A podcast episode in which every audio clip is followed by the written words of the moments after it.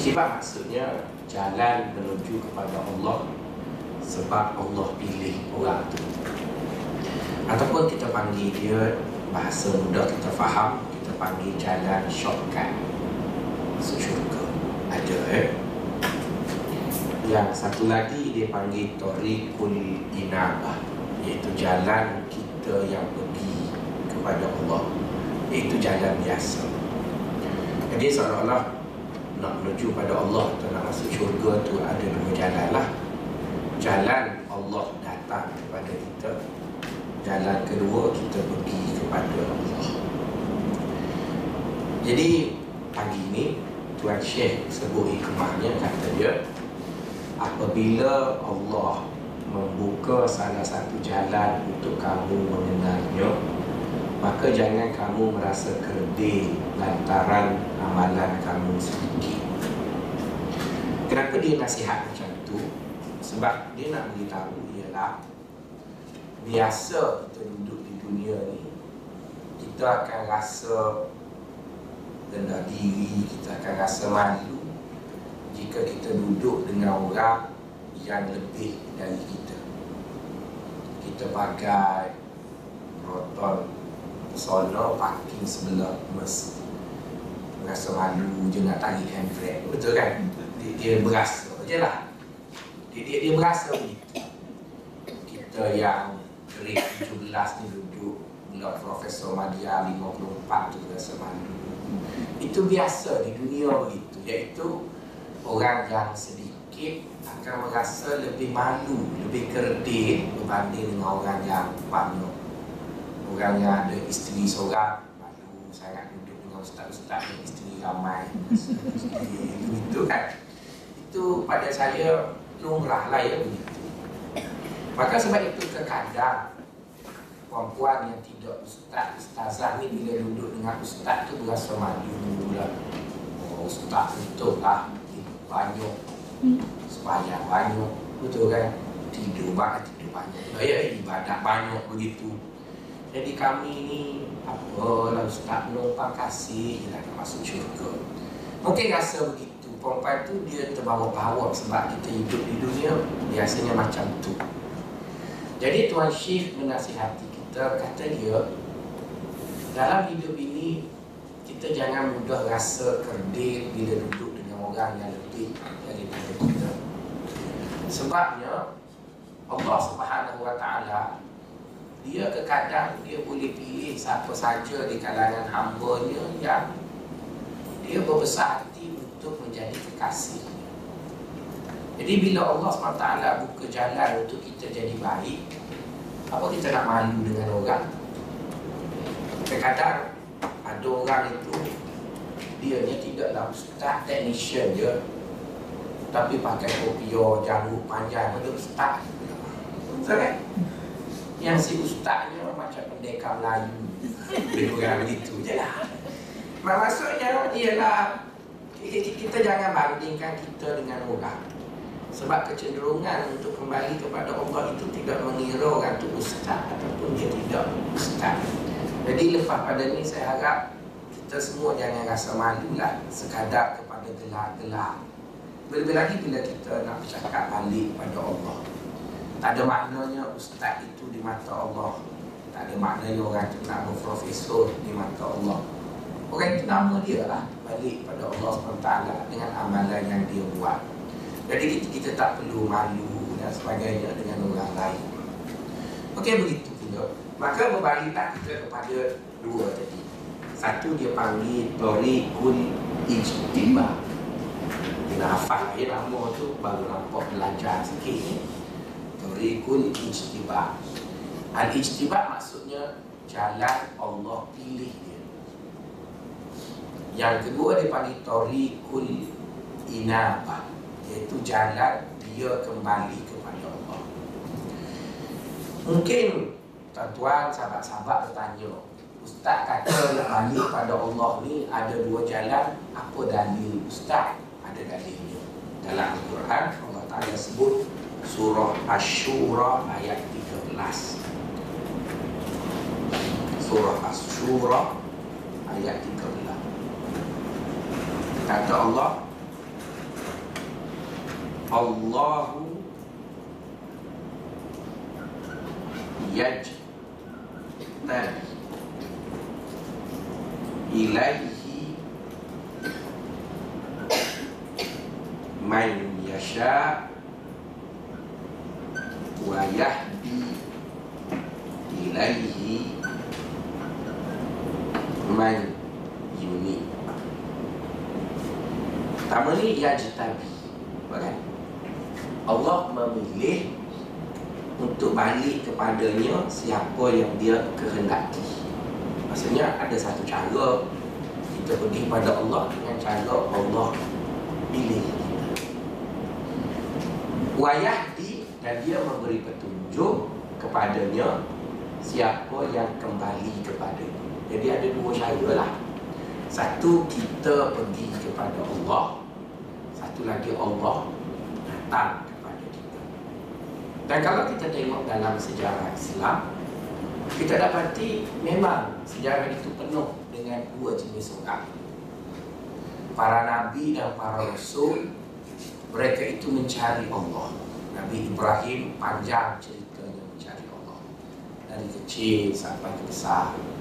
Sampailah dia bertemu dengan Allah. Tapi ada juga manusia yang kita kenal dalam sejarah ini Awal hidup mereka itu jahat tapi bila hidup, hidup dia, dia jadi baik. Kan? Dia jadi orang yang beriman kepada Allah. Siapa tak kenal Maria Jamila? Seorang perempuan ataupun gadis Anak kepada Rabai pergi di kota New York. Ya orang dia duduk di kota New York. Boleh kita bayar bagaimana hidup dia. Seperti gadis-gadis di New York. Tapi setelah dia berumur lebih kurang 30 tahun lebih dia menemui hidayah akhirnya dia mati kerana mempertahankan Islam. Dia berarti kalau nak dibandingkan dengan saya yang ustaz daripada kecil lagi. Banyak saya kan tapi adakah saya lebih baik dari dia? Kita juga pernah dengar cerita Salman Al-Farisi. Ayahnya ialah menjaga api suci agama majusi. Dia lari dari rumahnya pergi masuk Yahudi. Kemudian masuk Kristian. Kemudian baru masuk Islam. Akhirnya jadi Allah Ta'ala hukum ajman jadi itu menunjukkan kepada kita bahawa dalam hidup ini orang masuk syurga itu ada dua jalan. Satu jalan kita sendiri merangkak-rangkak cari Allah. Dan yang kedua Allah datang bila saya sebut macam tu kan sahabat-sahabat Kadang-kadang sahabat akan berfikir Eh macam tu Ustaz Seronok lah baik kita ikut yang jalan singkat. tu seronok enjoy-enjoy dulu Lagi-lagi dulu Lepas tu nanti tua Tuhan pun datanglah selamat kita kan Ada bagusnya kalau sahabat-sahabat bertanya soalan tersebut ya? Okey Sebelum saya menjawab soalan tersebut, pagi ini kita akan bincang tiga perkara. Pertama ialah apa yang dimaksudkan dengan Torikul Ijtiba dan Torikul Inapa. Apa makna dua jalan tersebut? Yang pertama. Yang kedua, adakah kita mempunyai kuasa untuk memilih salah satu dari dua jalan tersebut? boleh pilih tak? Perkara yang ketiga Di antara dua itu mana lebih baik? Ambillah kuliah itu. Sebelum saya pergi jauh, saya nak cerita dekat tuan-tuan pengantin jahat saya sedikit, tapi tak adalah jahat sangat. Masa mula-mula jadi pensyarah kat Akademi Islam ni, duduklah di Kuartus University di Dorong Jalan Kan? Dekat Brickfield, cepat gelap, lambat siang tu kan. Pukul 6 setengah tu gelap sebab ramai yang gelap kat situ. Jadi bila mari daripada dorong jambatan tu nak naik ke Sri Melaya ni, lalu dekat Angkasa Pura. Jadi kalau ikut jalan lorong tengah, dia jam nak naik flyover. Jadi cara paling baik ialah kononnya kita duduk paling kiri nak naik lampu raya pantai ke kiri. Oh, sampai depan ciluk masuk. Ya, selalu buat macam tu lah cepat. Kalau ikut kira terlambat. Jadi bila saya nak buat macam tu, saya cabut kopiah dulu sebab nanti orang kata apa ya ustaz lah. Buat macam tu. Satu hari saya ingat cara yang saya buat tu cukup berkesan lah. Jadi bila saya ikut lorong tu tiba-tiba sampai tempat nak ciluk masuk tu boleh trafik ada. Akhirnya saya kena RM3.20 sen. Naik atas tol ke atas tu sini kena pusing. Tol kat bawah satu lagi Yuta bukan main jauh baru masuk PJ Gate boleh masuk Union. Maksudnya cerita tu ialah apa yang saya nak sebut bukan soal saya jahat cerita tu moral story ha. ada kalau orang menyangka shortcut tu untuk ada kalau orang menyangka begitu tetapi ada kalanya shortcut itu ada dia punya kerana ada dia punya nilai yang jadi oleh kerana pagi ni kita cakap ada jalan biasa ada jalan shortcut. Jadi kadang-kadang kita begitu teruja kalau macam tu start baik saya ikut jalan shortcut. Kan seronok muda-muda ni buat dosa regi-regi dulu. Lepas tu tua baru baik. Lepas tu masuk syurga dan itulah yang orang Melayu duduk buat. Jadi tidak bercanggah dengan falsafah tasawuf kan dulu kita buat dulu maksiat nanti pencet kita jadi baik lah. Okey lah tu nak kata ianya betul ataupun salah mari kita ikuti kita punya perbincangan.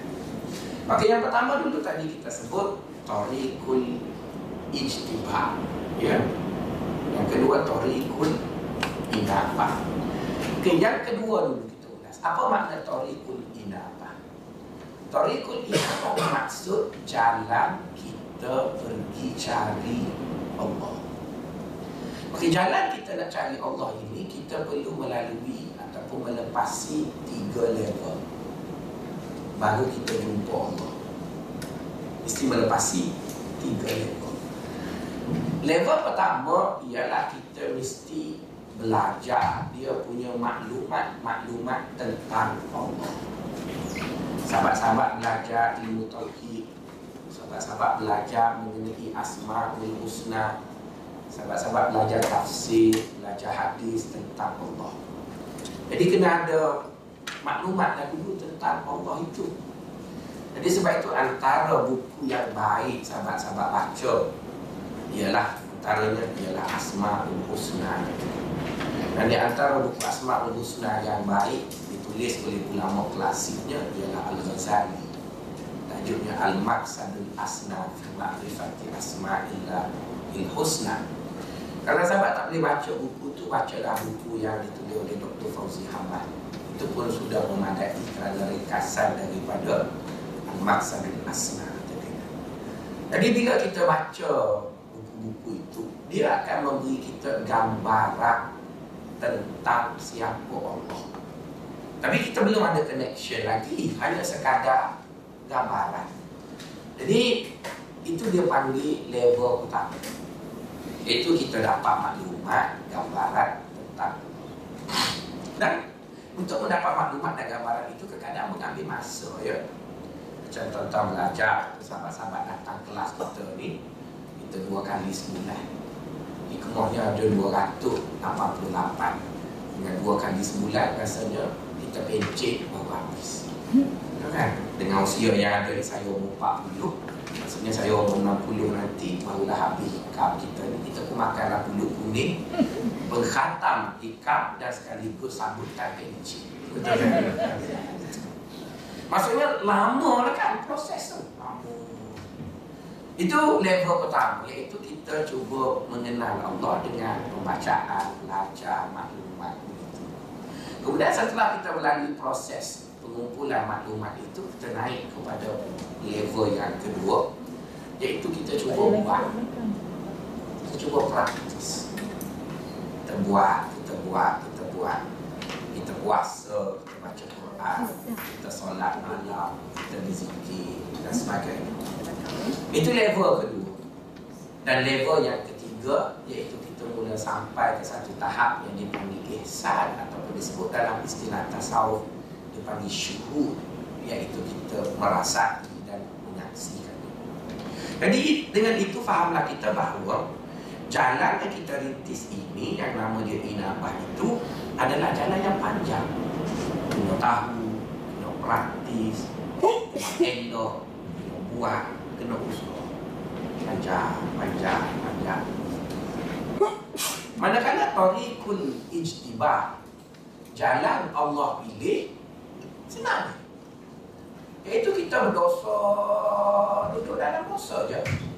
Tiba-tiba dekat nak mati Allah datang memperkenalkan dirinya Dan dia ambil kita daripada dosa tersebut.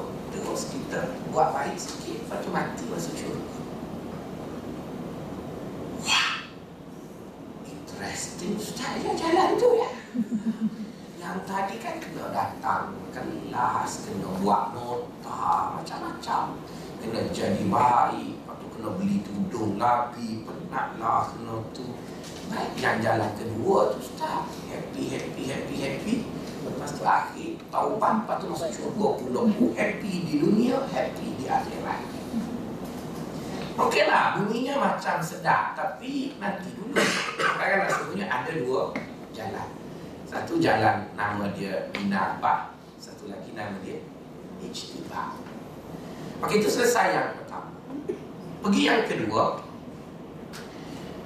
Soalan kedua ialah Adakah semua orang Boleh memilih Untuk Mengikuti Salah satu jalan Yang ada tadi?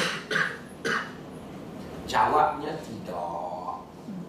Jawabnya Kenapa tidak? Kerana ayat ni sebut kat sini Man yasha' Allah memilih untuk kembali kepadanya siapa yang dia kehendaki. Bukan semua orang boleh pilih. Maksudnya kita hanya ada satu jalan je, iaitu jalan kita menuju kepada Allah. Adapun jalan Allah pilih itu ada, tapi dia terletak di tangan dia untuk pilih siapa yang dia nak pilih. Okey, bila kita sebut begitu, maka kita akan bertanya lagi. Siapa yang layak dipilih? Kan kita duduk kat universiti ni, kita selalu buat dia panggil survey. Ataupun kita selalu ada question. Maka, unit-unit populasi yang ada tadi, bila kita buat rawak, tak kira lah satrata ke, rawak bebas ke, maka Setiap unit populasi itu kita belajar dalam ilmu metodologi. Walaupun tuan-tuan tidak ahli akademik pun selalu dengar lah khususnya orang duduk kat ijazah tinggi pun nak tengok lah belek-belek student tulis tu kan. Maksudnya ialah bila kita pergi kepada satu populasi unit-unit populasi yang ada di situ dipilih berdasarkan nilai homogeneous iaitu nilai sepunya yang ada pada unit-unit populasi yang layak untuk dipilih secara rawak untuk dijadikan sampel dalam tumbuhan atau questionnaire.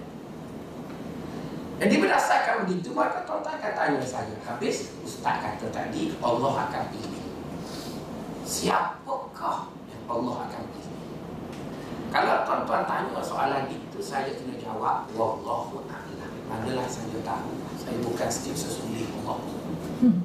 Tapi kalau tuan-tuan tanya apakah ciri-ciri orang yang bakal dipilih? Boleh. Jadi sahabat-sahabat tengoklah pada diri sahabat-sahabat ada tak ciri-ciri tersebut. Kalau ada ciri-ciri tersebut maka sahabat-sahabat dianggap layak dipilih. Tapi terpilih itu belum lagi ya layak dipilih. Ini cerita tolol saya lagi. Tak apalah saya cerita saya tolol tak ada orang nak sama kan. Kalau saya cerita orang lain tolol kena sama.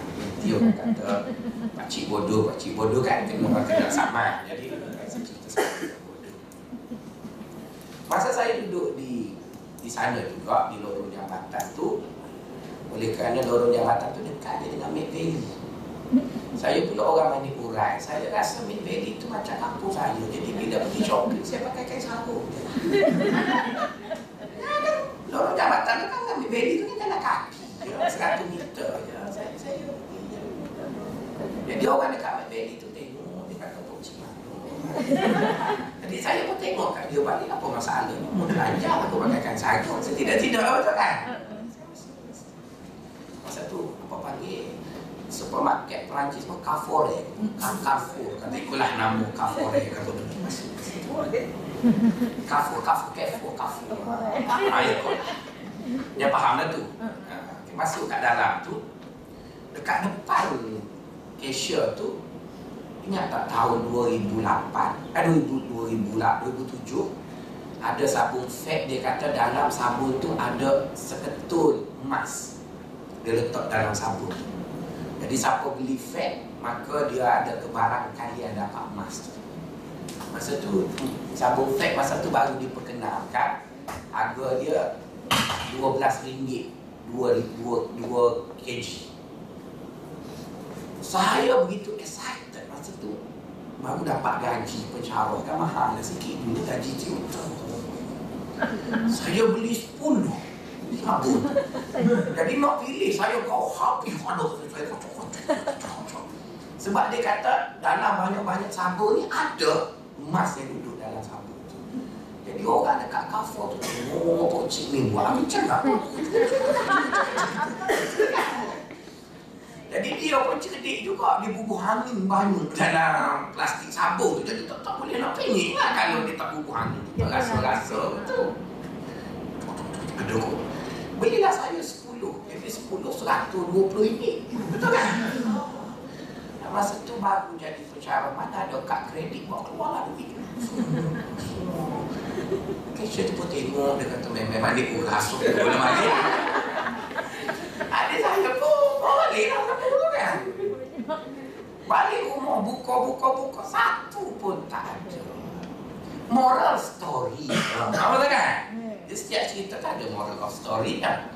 Moral of story-nya ialah Saya layak untuk dapat emas tu Tapi saya belum pasti dapat. Layaknya ialah siapa yang beli layak lah Tapi adakah dia dapat itu belum tahu. Jadi Begitu juga bila saya sebut ciri orang yang akan dipilih oleh Allah itu ada dua. Jadi kalau sahabat-sahabat rasa pada diri sahabat-sahabat itu ada dua ciri tersebut, maka sahabat-sahabat layak dipilih. Tapi adakah Allah akan memilih sahabat-sahabat? Jangan gamble. Hmm. Nanti sahabat-sahabat buat maksiat, buat maksiat, tunggu dekat nak mati, tiba-tiba mati. Tak sempat Allah pilih. Lepas tu tak dakwa saya dekat akhirat. Saya ikut kelas ustaz hari tu, ustaz kata ada dua ciri Allah pilih. Saya kata layak dipilih. Saya tak kata Allah akan pilih. Yang pilih gambar tu siapa suruh. Saya hanya sebut layak dipilih.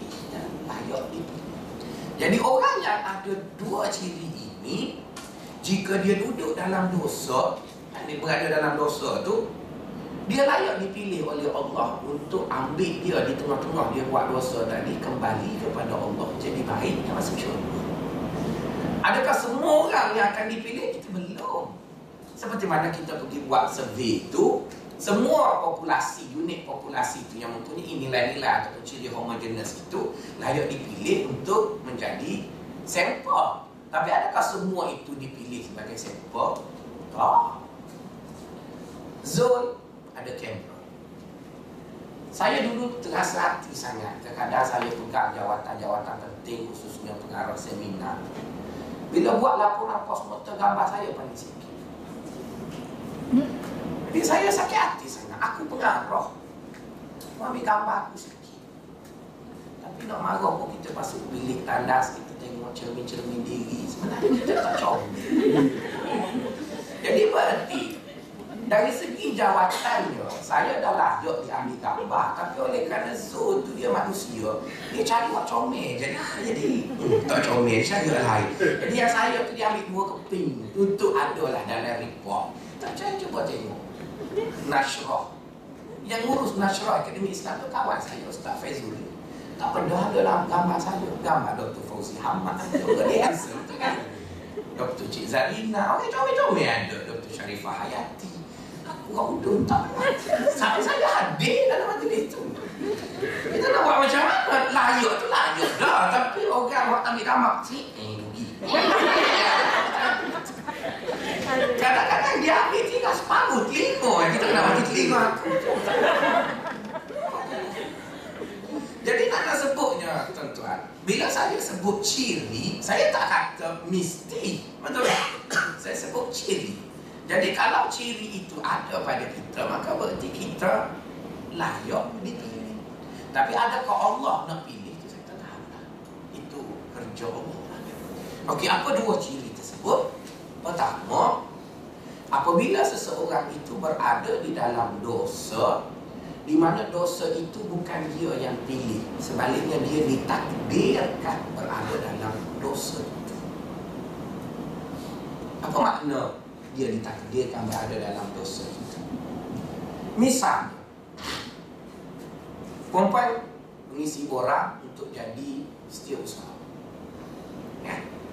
Jadi bila pergilah kursus dekat Intan nak confirm jawatan, setiausaha ni mestilah cantik. Kalau tak cantik pun mempercantikkan dan sebagainya. Tiba-tiba nasib perempuan tak baik. Boleh bos gantai bos tu kata maka bos kata I nak you datang pejabat pakai skirt atau kalau pakai baju Melayu pun mesti belah sampai pohon. Kita tak buat tak confirm. Betul kan? Nak lawan ibu tunggal. Nak buat macam mana? Bagi yang ustazah dulu akademi Islam tak apa bos dia baik-baik ada bos yang niat. Saya tak nak tengok pun. Perempuan yang besar-besar macam nak gede-gede gitu Itu jadi isteri usaha Maka saya nak kata macam Jadi berarti kita memang ada dalam dosa Tapi bukan kita nak benda tu Bukan kita nak Kita? Kita yang tak kenal macam tu Sedaplah kita cakap Astaghfirullahaladzim. Memakai pakaian jahiliah Cik sedap kita kata kat dia Dia tak nak apa-apa Mana ada orang perempuan nak pakai baju ketat-ketat Nak kenapa perempuan tapi dah puas nak. Maksudnya, dia berada dalam dosa itu bukan kerana dia yang pilih. Orang lain memaksanya untuk dia buat macam itu. Mungkin puan-puan rasa, mana ada? Ada puan-puan. Ada. Mungkin puan-puan duduk dalam zon selesa. Mula-mula minta kerja dengan Ustaz Melayu terus bekerja di fakulti komputer, bosnya Datuk Dr. Mashkuri. Baik. Lepas confirm dengan Datuk Dr. Mashkuri Mari Akademi Islam Baik Itu yang perempuan rasa Mana ada kat Malaysia Ada orang macam tu Datuk Dr. Akademi Islam Mana ada Cuba duduk di Berjaya Times Square Ah tahu lah Macam Saya cuba duduk Kita duduk kat Semelayan Okey Macam tu Macam tu Marah sikit pun Sikit-sikit lah Tapi orang lain yang, yang tidak bernasib baik macam kita di mana mereka itu tak nak pun benda tu tapi ditakdirkan duduk di situ. Misalnya tuan-tuan dan puan-puan sekalian. Saya yakin tuan-tuan dan puan-puan di masa kecil mungkin nak jadi ustaz ustazah. Tapi oleh kerana beranak di Melaka tak ada pondok. Ngajilah sekolah convert. Betul tak? Ataupun beranak di PJ, ngajilah di sekolah La Salih. La Salih kan tak soleh sekolah tu. La kan tidak Salih. Lakar dekat Jalan Gasing tu kan ataupun St. John dekat Stafford ke apa benda lah. Jadi bila duduk sekolah-sekolah macam tu tu Fatimah ke apa benda. Tentu baik. Cuma bila duduk di sekolah macam tu tahu baru kena joget. No, macam mana tu tak joget? Nanti tak dapat markah apa panggil markah co-curriculum. Tapi kita tak nak. Kita di takdirkan duduk di situ. Saya pula cukup bertuah duduk pondok. Eh. Bukan main sangat pun, tapi dah tak ada tempat di situ. Jadi kan? Jadi berarti Orang yang Allah akan pilih ialah orang yang dia ditakdirkan duduk dalam dosa bukan kerana dia pilih. Ha, tapi kalau saya yang jadi ustaz ni tiba-tiba pergi pilih nak pergi duduk lorong Haji Taib tiap-tiap malam. Oh tak balik lah sebab hang pilih siapa suruh. Dia, dia, mesti duduk di situ kerana bukan pilihan kita. Jadi banyak tu kan ada orang masa saya tahun 2007 dan 2006 duduk mengajar kitas. Masa tu kitas baru diperkenalkan mengajarlah budak-budak sains dan sebagainya ada beberapa budak dekat engineering tu dia mengajar titas dia duduk depan duduk perempuan ada empat orang dia pakai seluar yang nampak longkang tu lah. Sana longkang sini. Jadi bila kita mengajar sudah-sudah mengajar saya kata kamu berempat itu ustaz sekejap. Bila dia duduk situ saya kata eh kamu tak boleh kau pakaian bagi sopan sikit. Eh dia kata ni cantik apa ustaz. Kata budaknya aku peluk mana boleh pula tengok ni dah pasti. Dia pun kata ustaz ginilah. Kita borak-borak dengan ustaz kamu universiti boleh kami cari pun bawa empat orang tu pergi belanja minum dekat universiti. Tak borak dia empat orang. Borak-borak dengan dia. Dia kata ustaz, ustaz kata pakaian kami ni tak cantik. Ustaz tak tengok lagi mok saya. Bila tunjuk mok dia teruk lagi daripada dia. Berarti dia tidak pernah dengar mak dia ajar apa makna dosa. Ya. Dia tak tahu apa makna dosa. Mak dia tak pernah sebut apa makna neraka. Jadi tuan adakah budak ini harus di masalahkan? Jangan panggil dengan budak akademi Islam yang usrah tiap-tiap hari itu. Itu betul lah. Ini budak ni, budak ni Islam. Tapi dia tak pernah dengar apa makna dosa. Apa makna apa. Jadi bila dia masuk kelas kita jumpa dengan saya, saya pun cakap kat dia sikit-sikit. Akhirnya pada tahun 2009 jumpalah dia dekat convocation. Saya tengok dia dah tak pakai seluar, hak longkang tu dia pakai baju baju gugur. Ustaz, terima kasih kami dah baik dah ni kan baik kan. Sudah tak makan lagi lah tapi okey lah dari daripada yang mula-mula masuk dulu. Yang tengok tu kan. Baik tak kan? Ah, baiklah tu, okey lah tu. Okeylah. Mak maksudnya apa-apa? budak tu jangan dimarahi dia sebab dia tidak bernasib baik seperti kita. Kita boleh ustaz, boleh jumpa tu ayah kita Pak Lebat. Alhamdulillah. Tapi tapi ada orang lain yang lebih malang dari kita. Jadi berarti dosa-dosa yang dia buat itu bukan kerana dia nak pergi buat dosa. Kita tahu. Ah, itu dosa. Tak ada orang beritahu. Mau aja dia tak beritahu maka dia membesar dalam dosa tetapi dosa itu bukan dia pilih jadi sahabat-sahabat tengoklah sahabat-sahabat ada tak syarat itu kalau tak ada jangan pergi cari pasal. Itu syarat yang pertama. Syarat yang kedua sepanjang orang tadi duduk dalam dosa dia sentiasa mencari-cari di manakah kebenaran. Dia, dia mencari-cari kebenaran. Mana ya kebenaran macam? Aku buatnya ada benda tak kena lah. Ada benda tak kena. Dia cari-cari Papa pernah ingat tak satu kes orang perempuan yang kerja dengan sebuah hotel di Kampung Baru pada tahun 2007 dia disaman oleh majikannya kerana pakai eh oh, kalau tak ingat tu benar. Tak apa saya orang lelaki boleh ingat. Tahun 2007 Seorang perempuan itu disama oleh majikan. Dia seorang accountant. Bukan penyambut tetamu Patutnya tak ada masalah kalau dia pakai tudung pun Tidak akan mengganggu pelanggan hotel Sebab dia duduk di jabat Tapi dia ibu tunggal Dia buat keputusan untuk pakai tudung itu Selepas 4 tahun dia berfikir. Berarti lama dah dia nak pakai tudung. Cuma majikan dia tak lagi Dia tunggu. Dan akhirnya dia telah bersedia. Kalau dia kena pecat pun Dia akan ada backup link dan sebagainya. Maka lepas daripada dia disamat maka keluar surat khabar maka barulah biru dengan Allah dan bebas tapi dia sendiri mengambil masa Jadi dalam tempoh 4 tahun tadi tu, tadi nak jadi baik, orang tengok dia secara zahir tak baik lah. Dan dalam, dalam tempoh dia, dia terpaksa merancang bagaimana nak pakai tudung, yang dia akan hadapi tindakan dan sebagainya. Dia, dia fikir dulu. Jadi dalam tempoh tu dia tak pakai tudung lah kan. Tapi bagi kita yang menilai dari zahirnya, Astagfirullahaladzim, sesiapa yang menunjukkan seorang rambut yang menunjukkan lelaki yang macam ni. Ha? Dari segi zahirnya, memanglah nampak dia berdosa, betul kan? Tapi kita boleh nak cakap macam tu sebab majikan kita takkan sama kalau kita pakai tudung. Tapi adakah kita cukup bertuah ataupun adakah semua orang cukup bertuah untuk duduk dalam satu majikan yang boleh kompromi macam tu? Ada kita cukup bertuah. Maka sebab itu pada saya perempuan itu jangan dinilai dia tak baik. Dia baik. Cuma dia tak mampu dan tidak cukup bertuah seperti kita untuk jadi baik daripada awal kerja sampai akhir. Jadi itulah, sebab itulah perempuan tadi dipanggil dapat petunjuk di penghujung jalan. Kan dia dah tua baru, baru, baru dapat pulang. Maksudnya masa muda dulu, dia duduk dalam maksiat lah kan. Tapi maksiat itu bukan dia pilih. Dia ditakdirkan duduk dalam maksiat itu. Tapi kalau saya, wah, Alhamdulillah sekarang dah ada duit sikit, kerja pun dah kurang. Maka saya pun nak pergi buat maksiat. Dengan alasan nanti tua saya balik. Oh tak balik dah. Sebab apa? Sebab Allah akan laknat. Kenapa kau pergi buat sedangkan kau tahu? Dan kau pergi bukan kerana siapa-siapa paksa. Yang kau pergi siapa suruh. Tapi orang tadi tidak sambung.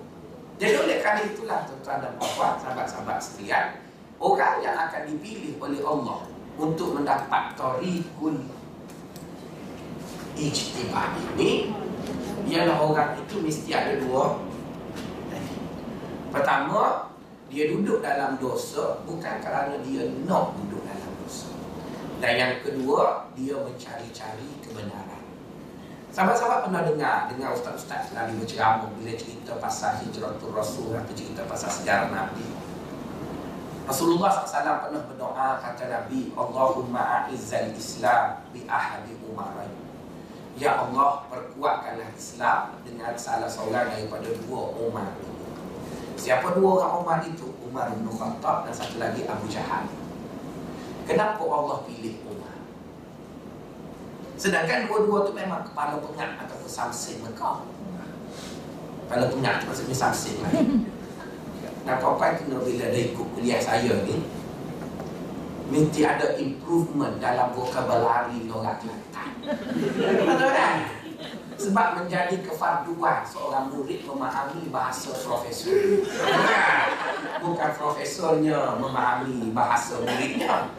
Cuma dia mesti belajar ni pilih. Bila pelajar international mari, cara kena ajar pelajar international tu dalam bahasa pelajar tu kena faham. Pilih sungguh. So pelajar tu dah faham bahasa profesor dia. Jadi bapa pelajar hikam dengan saya sikit-sikit yang Kelantan tu kena faham. Jadi 20 tahun tu kan mesti belajar balik boleh cakap Kelantan. Jadi nak nak nak sebutnya ialah dua orang tu memang saksing pun Umar dengan Abu Jahal. Dan Nabi berdoa supaya Allah menguatkan Islam dengan salah seorang dua. Persoalan kita ialah kenapa Umar dipilih? Abu Jahal tak dipilih. Jawabnya ialah Umar jadi jahiliyah itu bukan dia no. Tuhan takdirkan dia jadi macam tu. Dan yang kedua, Umar ini waras, orang cerdik. Walaupun dia panas barang, samsing. Tapi dia tidak samsing bodoh, dia berfikir, berfikir, berfikir. Maka akhirnya lebih mudah dia mendapat hidayah. Jadi sebab itu, perempuan.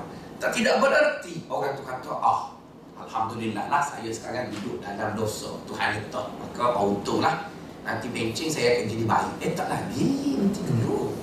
Syarat kedua, hendaklah sepanjang itu tuan-tuan cuba. Maka sebab itu tuan-tuan walaupun sekarang cuba tengok walaupun tidak ustazah, tuan-tuan lebih baik daripada sesetengah ustazah tengok. Hari Jumaat zikir, hari kami puasa.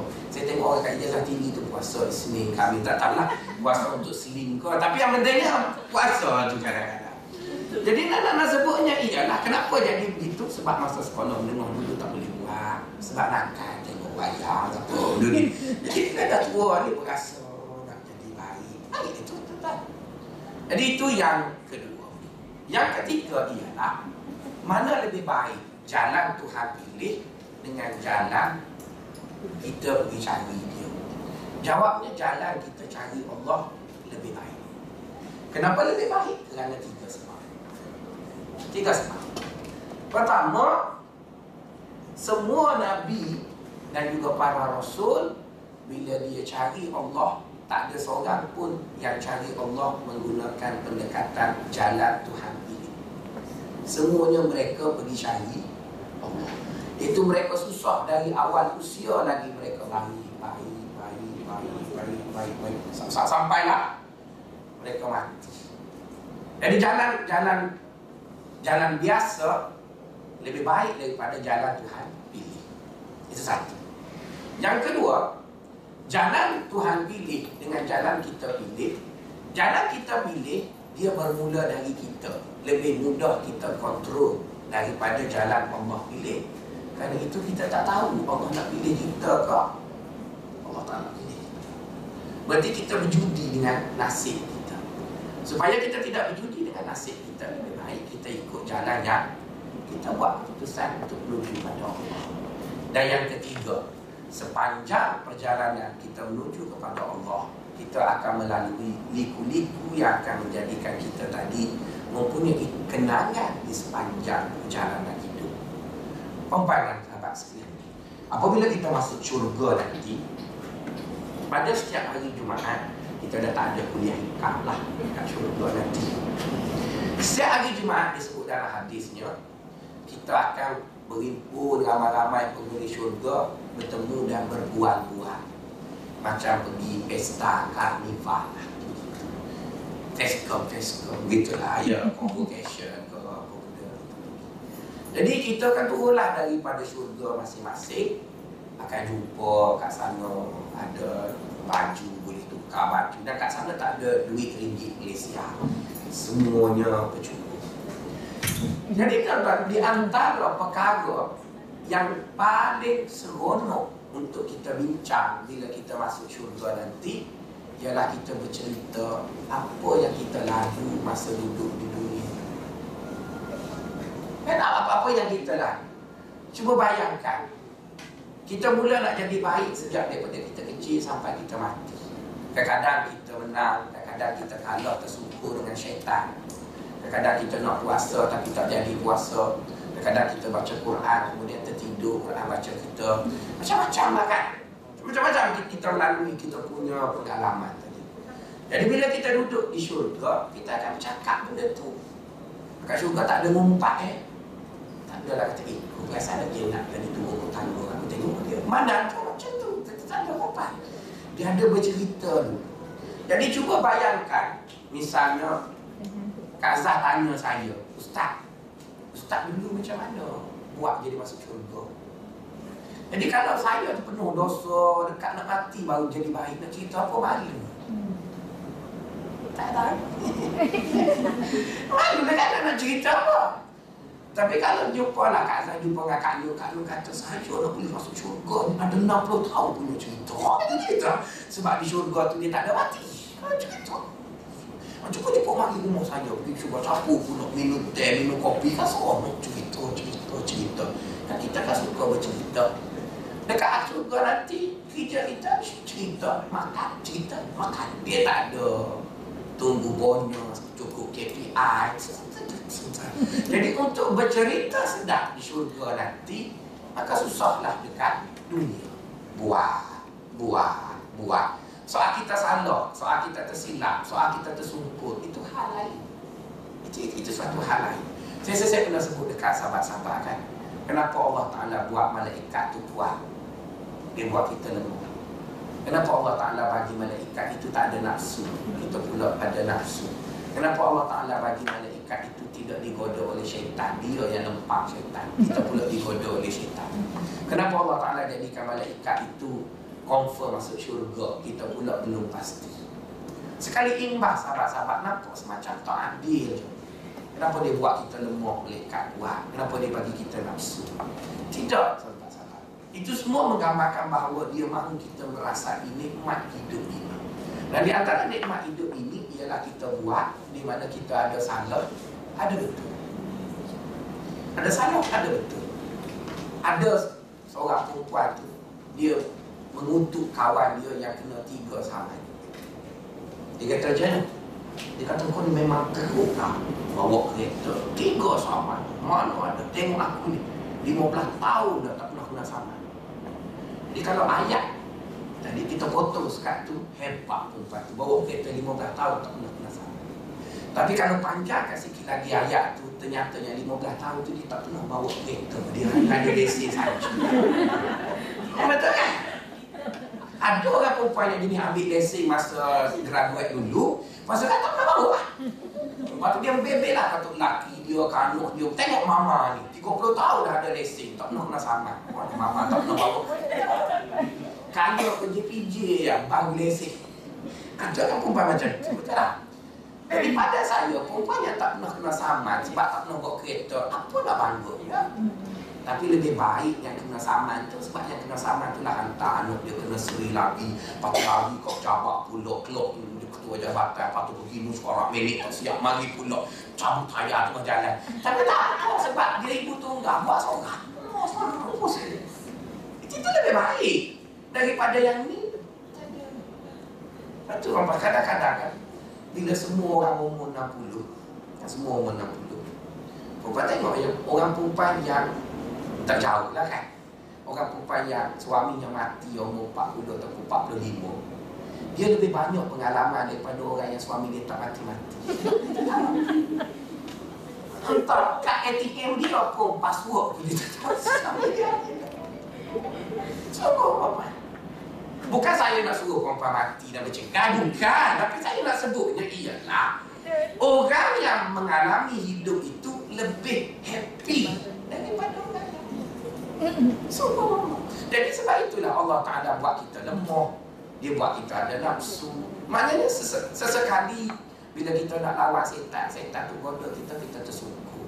Bila tersungkur, kita menyesal. Kita pun minta maaf. Allah pun bagi peluang kedua. Kita buat baik pula. Rebah, bangun balik. Rebah, bangun balik. Rebah, bangun balik. Jadi bila kita masuk syurga, seronok cerita tu, perempuan. Sebab itu bidadari, dia duduk dalam syurga, dia tak cakap, dia tak ada pengalaman. Kan saya sebut misalnya bidadari itu ada 500 orang, kan saya ada 500 orang misalnya bidadari. Panggillah yang seorang tu picit peti, seorang picit tangan saya. Saya kata, mu dulu sekolah mana? Dia kata, tak ada sekolah mana-mana, duduk sini je. tak ada cerita. Cerita apa? Buat-buat ada syurga tu. Cerita apa? Yang seronoknya jadi akhirnya tak seronok borak ke bidadari kena cari kazan juga percaya si belakang tu. Ya oh kazan dulu kita dulu borak cerita jalan tinggi. Ya lama tak cerita. Dulu kazan kan di mana? Bukit kati kau beli. Dia pun cerita bukit Cina bukit kati banyak bukit orang punya. Betul kan itu jalan kan seronok cerita. Jadi sebab itu perempuan tak perlu takut kita terpaksa ikut jalan susah. Tak, tak perlu takut. Kerana jalan itu terlalu banyak pengalaman Terlalu banyak manfaat yang kita ikut Berbanding dengan orang yang ikut shortcut. Tapi apa yang orang tak salah nak sebut? Kita jangan menafikan orang shortcut itu juga masuk syurga. Ada orang akan masuk syurga dengan shortcut itu. Tapi Allah Ta'ala tak pilih kita. Alhamdulillah kita ikut jalan jauh. Kita jalan je lah. Jangan, jangan, jangan duduk sangka seronok sangat benda. Lepas tu perempuan kadang-kadang kan kita ni mengukur orang dengan zahir kita tengok orang tu pakai kereta besar kita kata hmm. toh saya tulis dekat Facebook saya janganlah mengukur orang pada apa yang ada pada orang. Kita tak tahu betapa deritanya dia untuk bayar installment kereta tu. Betul kan? Biarlah kita pakai Saka BLM pun kipak bunyi macam kapal terbang pun. Tapi installment 380 Betul kan? Servis baru RM90 Maksudnya lebih mudah. Setiap kali raya boleh balik. Tapi yang kereta besar nak balik Tak cukup duit. Tunggu gaji macam-macam. Sekali rosak dua minggu dalam workshop. Tunggu barang dari Jerman. Sakit jiwa Meeting marah-marah. Sebab kereta rosak. Kita happy je Jadi oleh kerana tu Bapak jangan tengok orang. Tengoknya ialah kita. Kita ada peluang tu buat baik Buat je lah Jangan malu dekat orang sebab kita bukan buat kerana orang, kita buat kerana Allah Subhanahu. Jadi itu pelajaran kita. Ini kata Tuhan Syekh, apabila Allah membuka salah satu jalan untuk kamu mengenalnya, Maka jangan kamu merasa kerdil lantaran amalan kamu sedikit. Tak perlulah tuan-tuan malu dengan saya, kononnya saya ustaz. Tak ada tuan-tuan, kita serupa je. Kalau tuan-tuan dan puan belum dapat surat confirm masuk syurga, saya pun dah dengar. Serupa je. Mungkin jawatan-jawatan dekat organisasi mesti melayan kita berbeza. Tapi bila duduk depan Allah, sama saja. Tak ada beza apa. Saya perlu berusaha untuk pastikan saya berjaya. Tuan-tuan juga usaha sikit sebanyak ilmu ada pada saya berkongsi lah untuk kita pakai-pakai masuk syurga. Saya nak sangat kita pakai-pakai masuk syurga sebab banyak borak yang belum kita laksaikan. Jadi tak apalah di dunia ni kita buat kerja dulu untuk memenuhi KPI dalam 3 bulan yang ada ni. Kalau kita mati, kita balik akhirat, kita sembah panjang-panjang. Assalamualaikum warahmatullahi wabarakatuh.